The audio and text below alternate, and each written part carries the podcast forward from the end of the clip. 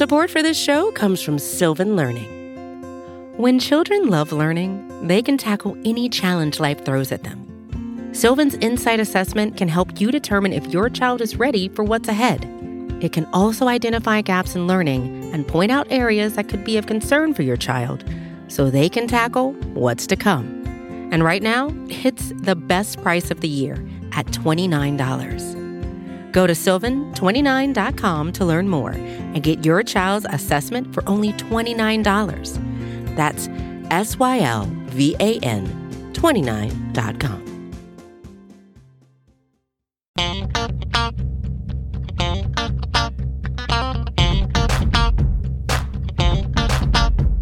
Hey there, Bills fans. Welcome back to another episode of Believe, a Bills fan podcast. I'm Jamie D'Amico, the illustrious, plucky, and sometimes idiosyncratic John Boccacino is not with us for this round.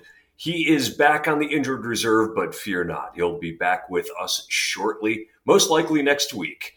Here at Believe, we come to you every single week, giving you the preview of the Buffalo Bills game to be. And this week, oh man, this is the one that we have all circled on our calendars. If you can't be excited about this game against the Kansas City Chiefs, you're not really a sports fan. That's all there is to it. You don't even have to be a fan of the Buffalo Bills in order to get into this one. And we've got a lot to talk about here, but we're going to keep it succinct. So don't worry, it's going to hit you hard right between the eyes, and you're going to love every second of it.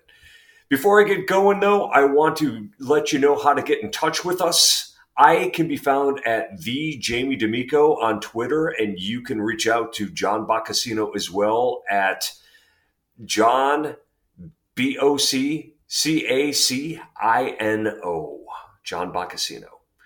So I'm giddy about this. I, I don't normally get this excited about upcoming football games, but the last time we saw these two teams, it was a game for the ages. And I don't want to I don't want to spend too much time talking about the playoff game last year because the Bills have turned over a significant portion of their rosters and the Chiefs have really remade their wide receiver corps. And it's kind of interesting to see how that's been coming together for both teams. But this is a clash of two four and one teams that everybody had at the top of the AFC. And the way things are shaping out right now, it's very likely that this is going to be an AFC championship preview game. And hopefully, the Bills get this win and set themselves onto the path to hosting all the way through the playoffs with home field advantage. So, the teams are going in different directions when it comes to injuries in their secondaries, but it's also a common thread amongst them. Let's start there, shall we? The Chiefs are going to be without two of their top three cornerbacks. We'll get to that later, though. The Bills are storming into KC without Micah Hyde, as you know. Trey White has begun practicing, but he's not going to play against KC, and it's likely rookie Christian Benford, who has started a couple of games for the Bills, will also probably not be suiting up. So for the Bills, that forces Damar Hamlin in at safety. Kaiir Elam, the first round rookie, will be playing cornerback. And it's very likely that Cam Lewis will also be activated uh, for this game, as he was against Pittsburgh, where he served very well on special teams. But let's talk about how this is going to affect this this game the Bills, yes, they've got injuries, they've got some quality depth there, and there are some things that they can do to make up for the, the starters that they're missing. So remember when everybody was saying that the Chiefs' offense was going to take a step backward because they traded Tyreek Hill? Well, not only did they add five draft picks from the trade, but they also added Juju Smith Schuster from Pittsburgh and Marquez Valdes Scantling from the Packers. And what did that do to the, the Chiefs? What sort of step back did they take? Well, they didn't. The Chiefs are now averaging 31 points per game, which is the most in the NFL. And do you want to know why they're able to average 31 points per game? Because unlike a couple of years ago when they played in the Super Bowl and had no offensive line in front of Patrick Mahomes, they now have one of the best in the NFL. And oh, by the way, they have Patrick Mahomes. And I say it all the time, but if he were to retire tomorrow, he's a first ballot Hall of Famer. There's no question about it. I don't want to hear people saying, oh, he's not that good. He's overrated. He's not. He's one of the best we've ever seen. This is a Tom Brady, uh, Peyton Manning, Aaron Rodgers type. Enjoy him. But did you know that the success the Bills have had against the Chiefs on defense has been done by dropping multiple players into coverage and making Pat Mahomes throw short? Check this out.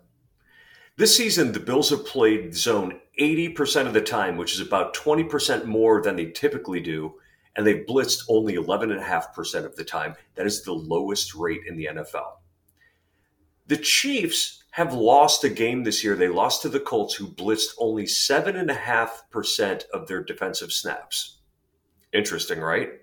Well, according to Joe Buscaglia of The Athletic, including the playoffs, since Mahomes entered as the full time starter in 2018, the Chiefs are 41 and 7 against teams with a blitz rate of 15% or higher. In the 33 games when teams have blitzed less than 15% of the time, the Chiefs drop to a 21 and 12 record. Well, that plays right into the Bills' hands, doesn't it? The Bills have also had a great pass rush this year. I, let's be honest. I didn't realize the impact that Von Miller was going to make on the entire front four. But it's been remarkable where the Bills have gone this year. They're actually able to get the quarterback on the ground, and that makes it much easier to drop players into coverage when you've got a front four that's actually getting to the quarterback. And, you know, it's not just that they're sacking the quarterback, it's getting in their face and forcing mistakes. Get them out of the pocket, make them run out of bounds, make them throw the ball away. These are all excellent results and keep them coming. But the pressure is going to have to come from the edge because remember, I said that KC has a very good offensive line. It's mostly coming from the middle three, the two guards and center. That's Joe Thuney, Creed Humphrey, and Trey Smith. They've been great. Also, the Bills are likely to be without Jordan Phillips. If he does play, and they're saying he might, he's still hobbled with a bad hamstring, and Ed Oliver doesn't seem to be back 100%. So, where am I looking at this game when it comes to pressure? That is Von Miller matching up against Orlando Brown the left tackle. He has struggled with speed this year. And what does Von Miller have in spades? Oh, yeah, he's fast. so, with that in mind, we know that the Bills are going to play zone, they're going to play off in coverage, and they're going to probably not allow a lot of pressure up the middle. So, what are they going to do? Well, I think that we learned a thing or two last week against the Steelers. And that was how teams are going to attack the Bills secondary. It seemed on every play the Steelers were throwing at rookie Kaiir Elam. Now, why is that? Well, he didn't win a starting job out of training camp. He actually was sitting behind Christian Benford.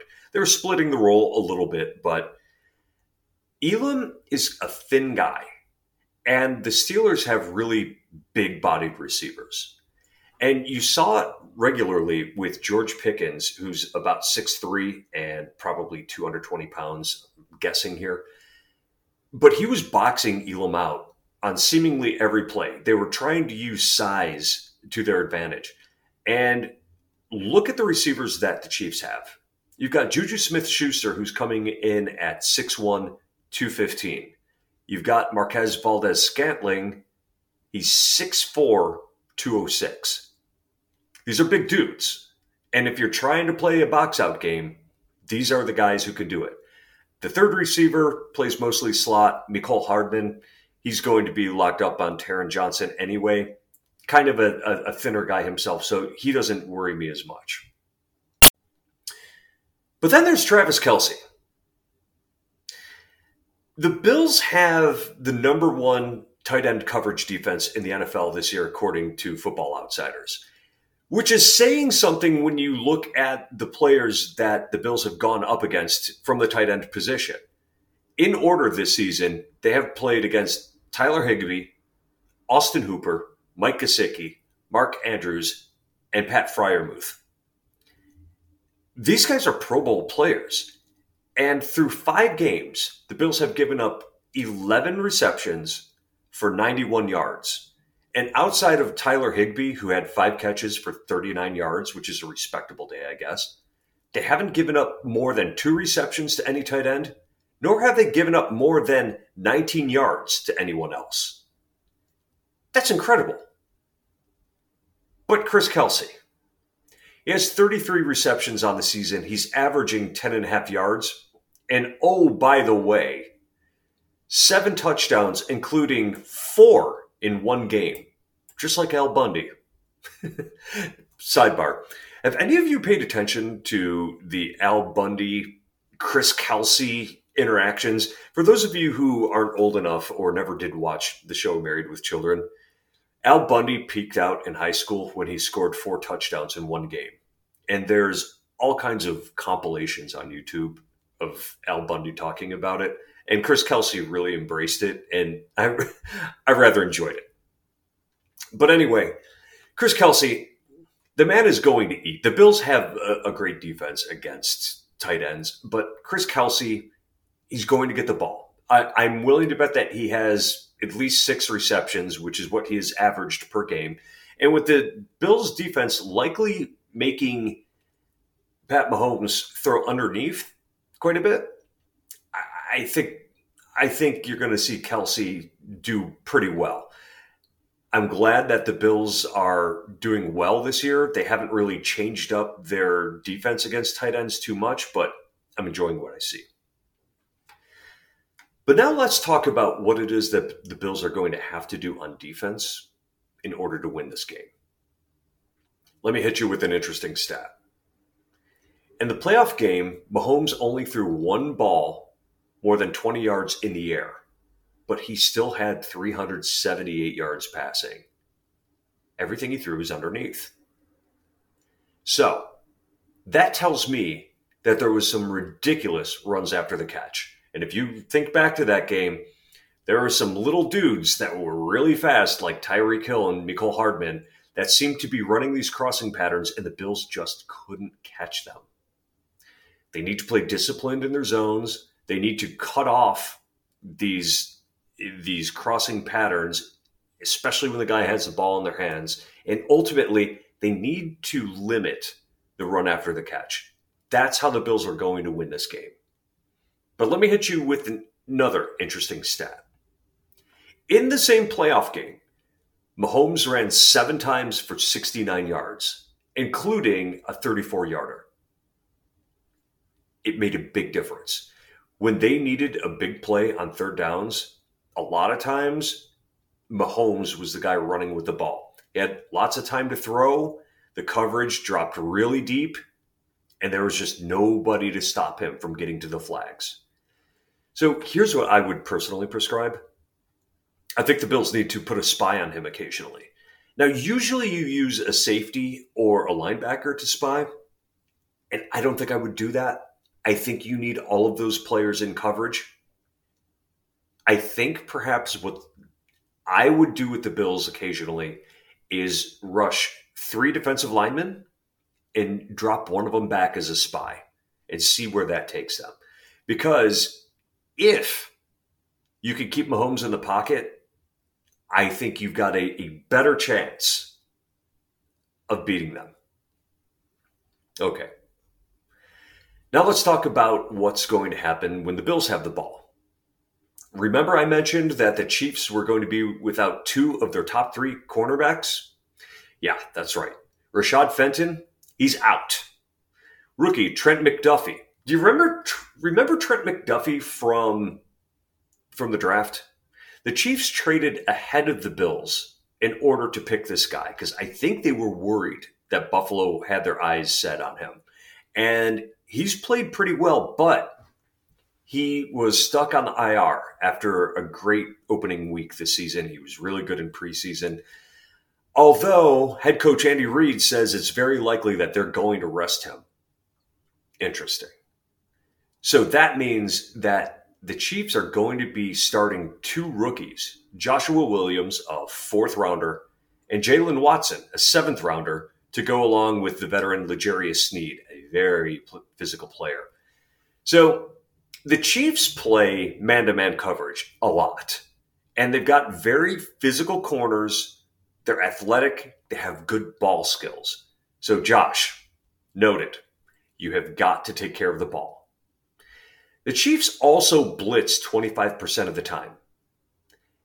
This can be exploited, and that's what teams done. The Chiefs are actually giving up an average of 98 yards per game to the opposing team's number one receiver.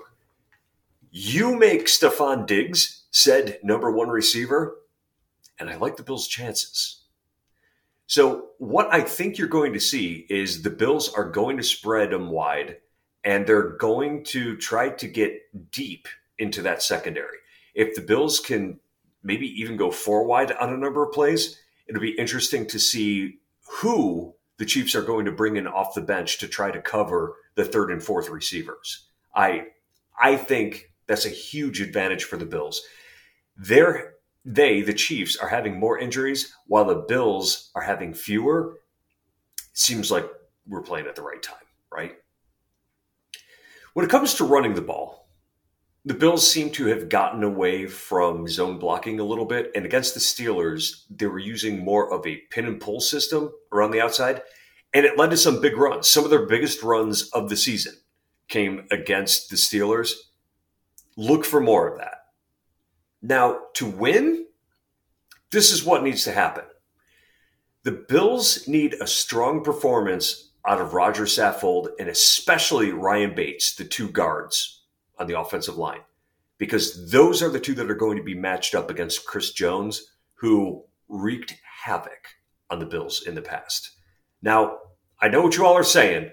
My buddy Big Newt is out there saying, you know what? We controlled uh, what's his name on the Rams, so we can control this guy.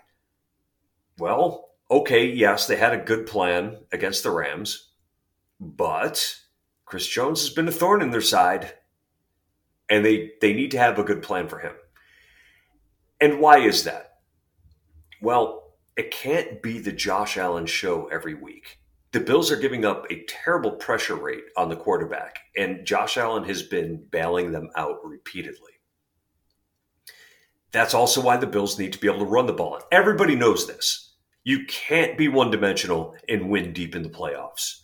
As great as Josh Allen is, it can't be him carrying the offense on his back every single game. At some point, he's just going to be off. Like it's unavoidable. It's something that happens in sports. So you mitigate that risk by building out the running game. And there's something else that the Bills need to do. They need to play clean ball starting at the opening kickoff. We've seen it week after week where the Bills come out slow they fumbled a kickoff last week. Yes, it was bailed out by a great pass by Josh Allen on a 98 yarder to Gabe Davis, who got himself open 50 yards downfield. But you can't have the penalties, the turnovers, the fumbles, the mistakes on defense. And when you're playing a team like the Chiefs, no, you have got to play clean all the way around, and they got to come out of the gates that way. So those are the keys to winning the game on both offense and defense. But I do want to take a moment here to discuss what it is that we're seeing We are in the midst in the NFL and especially in the AFC of a renaissance period for quarterbacks. We're seeing some of the best quarterback play that has ever existed in the NFL. Some of the rules help that along. Wide receivers can get open downfield. You can't hit quarterbacks. There, there's a lot of things that go into it. But nonetheless, we have some of the best talent we have ever seen. And I implore you to stop with the who's better debates. Appreciate what we have. Two of the best QBs of this generation are playing in a game. And oh, by the way, the Buffalo Bills have one of those quarterbacks. We can really only say that's happened one other time in Bills history. Yeah, I, I know Jack Kemp was good and Joe Ferguson was solid, but but Josh Allen is going to be thought of in the same breath as Jim Kelly when he's done. And I already told you what I think of Patrick Mahomes. This guy's already a first ballot Hall of Famer. Appreciate the game. Appreciate what we're going to see. And especially, I, I've liked seeing it this week on Twitter where teams are saying, well, not teams, fans are saying, you know, Josh Allen, man, he's the real deal love watching these matchups. And of course, the Chiefs fans love watching these matchups. the Chiefs have won three of the last four games against the Buffalo Bills and twice when it counted in the playoffs. But enjoy it. This game may have meaning at the end of the season when it comes to home field advantage, but it's the team that has the last laugh in the playoffs that really is going to make the difference. So, if the Bills lose this game, not all is lost. That's my entire point talking about that aspect of it. And if the Bills lose, well, it's onto the bye week. And then the Packers. And then the schedule gets a little bit easier. By the way, Bills win this one 33 30. It's going to be a good game. It's going to be up and down the field. It may come down to the end, but the Bills will be victorious. Enjoy the game, folks. See you next time.